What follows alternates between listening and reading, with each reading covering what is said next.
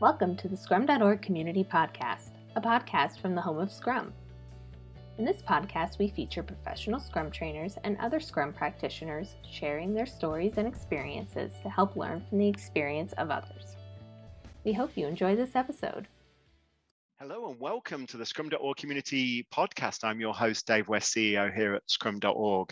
Um, today's episode is going to focus on a company success story um, uh, a success story, which is always good. And it's a success story that I care deeply about, being a being a man who shaves regularly and has no hair. Uh, Gillette. So we're uh, we're going to be talking to Gillette. Um, well, obviously we can't talk to Gillette. We'll be talking to David Ingram, Vice President um, at Gillette in R&D, and he'll be taking us through how they use professional Scrum in the development of a new razor. Welcome to the podcast, David.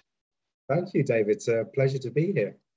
Yeah, I'm excited to talk to you. I have to say, just for our listeners, full transparency, I actually used the razor that was developed uh, during the using this process, etc. Today, this morning. So um, as you can see, no no cuts. Well, you can't see, but I, I do not have any cuts. So I so I have a vested interest in this story. So I'm very uh, very excited to be talking talking to you, David. So I guess to begin, let's um, tell me, tell the listeners a little bit about yourself and your role at the Gillette to give it a little bit of context for this yeah. story.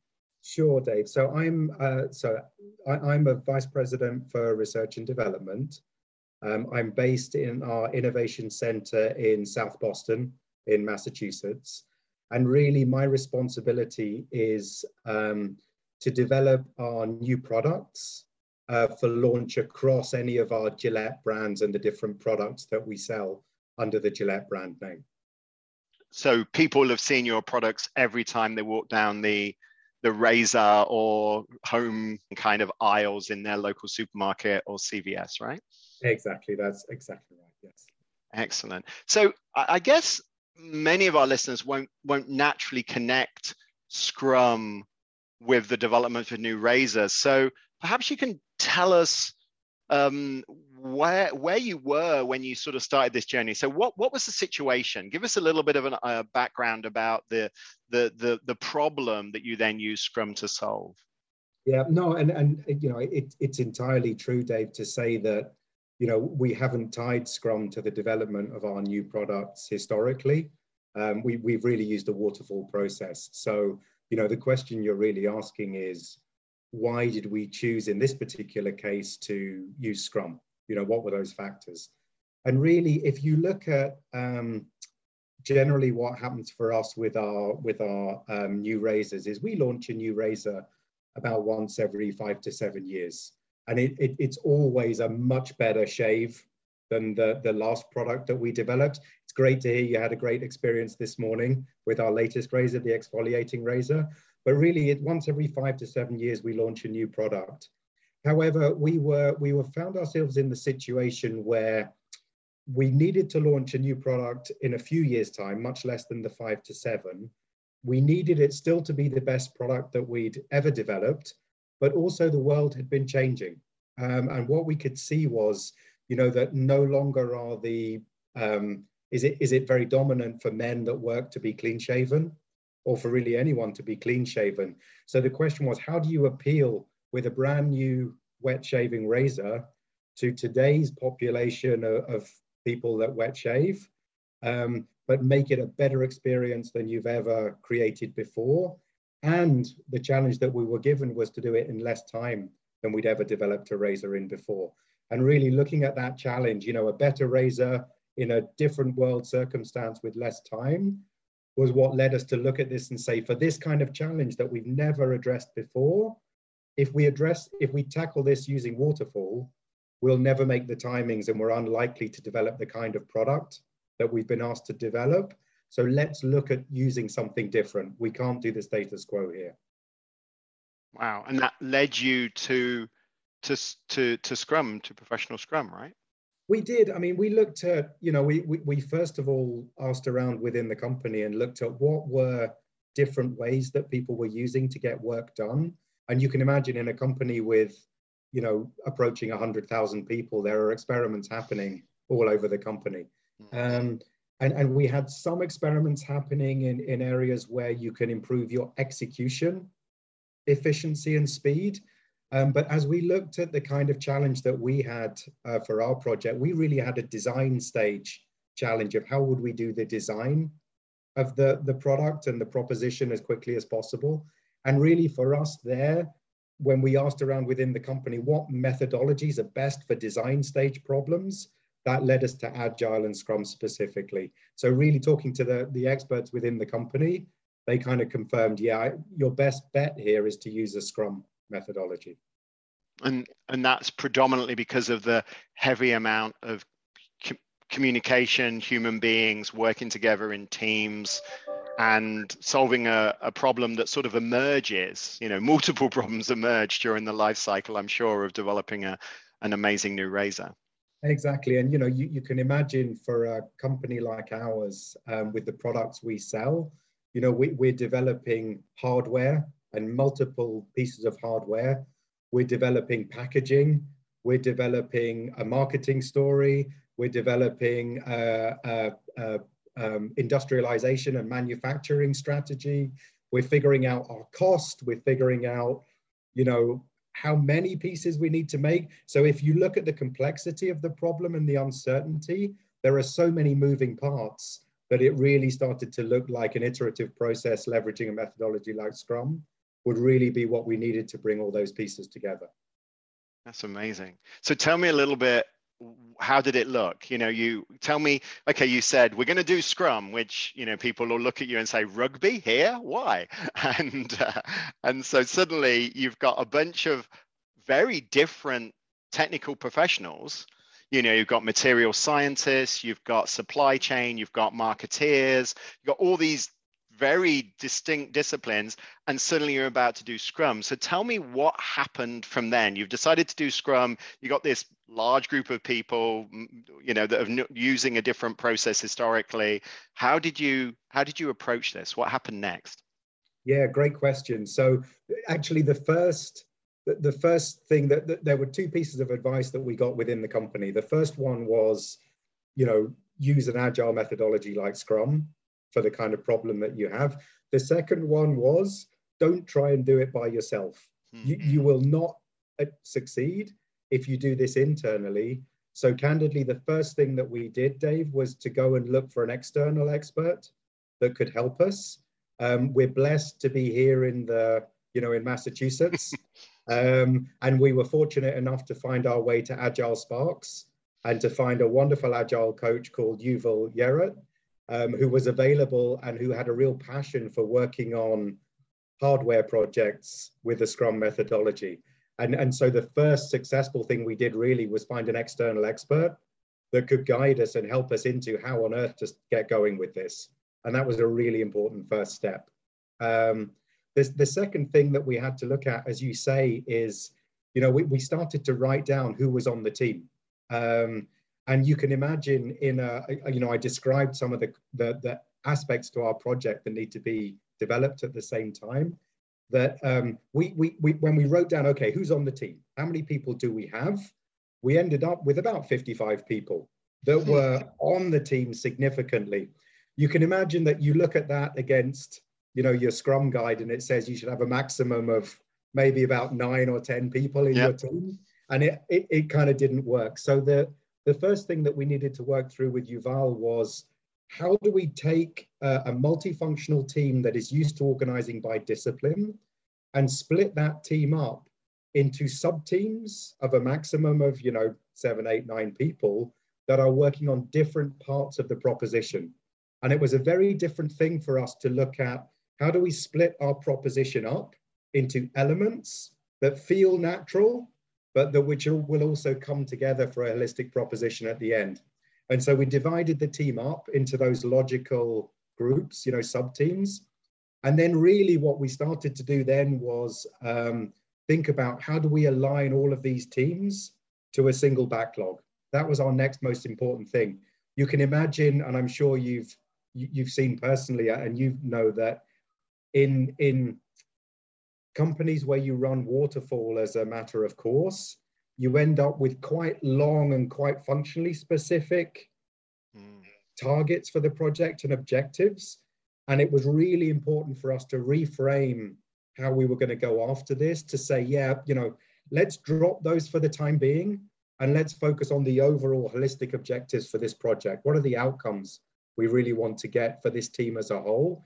And that was incredibly helpful for us to strip out those few objectives that all of those sub teams needed to deliver against in their work and develop that backlog. And that was very transformational for us in terms of making sure that all of those teams were aligned against the very few goals that we had for the project. And I, I think I just want to riff on that for a second.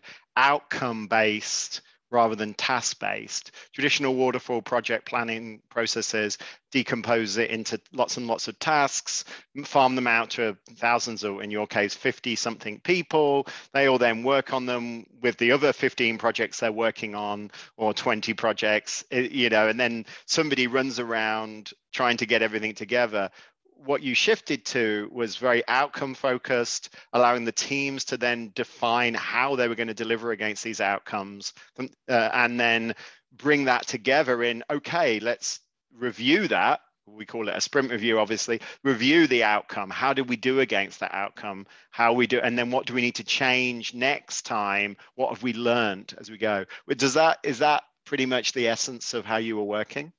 Exactly and it, it's a it's a it's a massive change really to put those overall objectives front and center and to you know at, at, every increment if you like to compare have we reached what we need to do in this area yet? And to pick you know to pick two simple examples two things that we absolutely need to do as a as a company you know is to come up with a product that delights our our consumer the people that are going to buy the product and to create value for our company. I mean, that there are two straightforward goals that we need to create.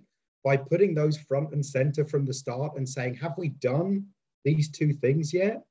Is just very different when that's the first question you ask mm. versus have we done this, you know, functional step that we always do at this point in the project. It really reversed where and, and changed where the team's focus was as an integrated team.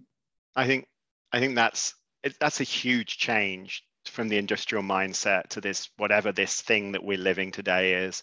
That sort of uh, focusing on the outcomes, focusing on the value, focusing on the customer, the key stakeholders for that, and and I think that is really interesting. And just as a consumer, um, and I don't know if this is at all related. I was thinking about the razor this morning because I knew that we had this this this podcast. And as I was shaving, I was thinking, what's different why have I moved from the other one that because I've bought Gillette for my entire life um, that has like it's orange and has like a battery and it vibrates. Why have I moved? And and I'm so thinking because this is this exfoliating razor is so simple, and it almost the, the elegance of the device and the fact it does a great shave as well. I don't know why, but it's kind of appealing. I wonder if that is connected to the result of the teams working on on outcomes. You're not kind of like trying to keep everybody happy anymore. I, I don't know if that is but it, it just struck me this morning as i had that as i had that shave. You know it, it certainly i think it, it certainly helps you make choices and always in any development project in any company you need to make choices about where you spend your energy. And i, I certainly think that holding those few objectives front and center for the team allowed us to make those kind of choices we had to make, always in service of the objectives, rather than finding that we were making choices that weren't so clearly connected to the objectives of the project. So I, I, I do think, you know, I, I can't second guess what we might have done otherwise. Yeah. But I do think that that having that very clear backlog allowed us to more easily make those choices about what would drive value for this proposition versus carrying in baggage about what we always do or you know what what what what habits we built up. So i think it was very very helpful for us. Mm. and I, as a consumer i'd like to applaud you for that. I, I enjoyed my razor this morning. So okay so the and i'm conscious to keep this short and to the point for our, our listeners and I, I, think it merits probably other podcasts but um, so tell me a little bit about the results. Tell me a little bit about the outcomes. Where did you, you know, obviously went to market. There was a Super Bowl ad that completely shocked me. I, you know, I was like, "Whoa, Scrum!" I, I call it the Scrum Razor. I know that's not its official brand. I was like, "The Scrum Razor's on TV," but how? You know, what were the results? How did it go? So, I mean, so so basically, we've launched, you know, in in a few countries now. We we launched in the US, the UK, um, the Netherlands. I think is the latest country that we've launched, and and others to come. Um, you know, I obviously the product is fantastic um, and we developed on the time scale that we hoped we would which many people thought was impossible at the time when we started so i'm always happy to to prove a few people wrong um, so obviously we succeeded there i think when you look at when you look at the associated benefits though what what look, looking at the process what came out the real benefits to us number one was this parallel creation. You know, if, if you look at a waterfall process, what you tend to do is develop the elements of the proposition sequentially. And what you're doing then is delaying tensions hmm. that you will discover later. So let's let's say you develop a product that's too expensive. If you only do your financial analysis several steps later, you can become quite invested in a product that actually is unaffordable at the end. Um, or so so so for example, the sooner you work these things in parallel and you work the total proposition in parallel, the sooner that you understand the tensions that you're sitting on. That's super important for us because in parallel, what we created was regular stakeholder engagements at the end of every sprint. Um, and so during the sprint, looking at everything in parallel we could uncover the tensions that existed in the team. And we could very very quickly raise those tensions to stakeholders you know our ceo included to say what do we do? You know we need guidance. What do we do here? So so we uncovered the tensions very quickly and we made decisions far more quickly than we would otherwise recognize that in a waterfall process we may have kept these tensions for 6 to 9 months before we appeared with stakeholders or we may have waited till they got so bad that we needed an emergency meeting. When you can raise your tensions every month and meet with your stakeholders every month, you can deal with them as an ongoing part of your process and very effectively. So decision making improved massively for us. And associated to that, then the quality of the execution that we developed and the speed with which we developed that execution, because we weren't having to go back and redo months worth of work based on tensions that we discovered later in the process. So those were really the main benefits for us for embracing Scrum. How did the uh, the the people working on the project find it? Did they um, enjoy it? They did. It, I mean, it's not without its tensions. I, I would say um, there's a there's a big feeling. I think for the people that work on it is this is a great new process to work on. We we love this new process that the most difficult, and, and our stakeholders, our CEO has said he loved being involved in this project and actually being a part of the development process. Where we run into problems, though, is where the Scrum team runs into existing processes, rituals that, that exist anyway in our organization. And, and there's almost uh, things grind to a halt sometimes, and you need to work through Here's how we do it in Scrum. Here's how we operate for everything else. Now, how do we interface our Scrum team with these existing systems that we have? And that for me as a, at, you know, at my level, VP level, that was one of my biggest challenges, if you like, to go and work through was how to kind of tie together our, our Scrum system for this project and our existing waterfall processes for everything else in a way that didn't create overbearing tensions for the team that was trying to get stuff done. Yeah, and it's led you to to start making some fundamental changes to how uh, Gillette works or R and D at Gillette works, right? It absolutely has. I mean, working things in Scrum uncovers some of these tensions that exist in your organization anyway. It, it raises questions about what, why do we do this? Is this adding value? Is this the most effective way for us to be doing that? So absolutely doing this one project with Scrum has absolutely launched us into a, much longer process to go and tackle our agility as a total organization and how do we scale to become more agile over time. But that's uh, that's probably another story that we'll have to cover at another moment. Exactly. Well, we've come up to our time. I know you're a very busy, busy man, um, and and I really appreciate you taking the time today. Uh, so, ladies and gentlemen, to the listeners, um, that was today's Scrum.org community podcast. Uh, we're very fortunate to listen to David Ingram, VP of Gillette R&D, talking us through the development of the exfoliating razor uh, from Gillette Labs, which uh, I don't know about, you know, it's changed my life for the best.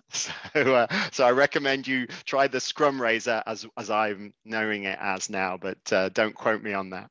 Thank you, thank you, David, for taking the time. Really appreciate it, and thank you for our listeners. And uh, I think there will be another another podcast as we talk about your journey at Gillette. Thanks, everybody. Bye bye. Thanks, Dave.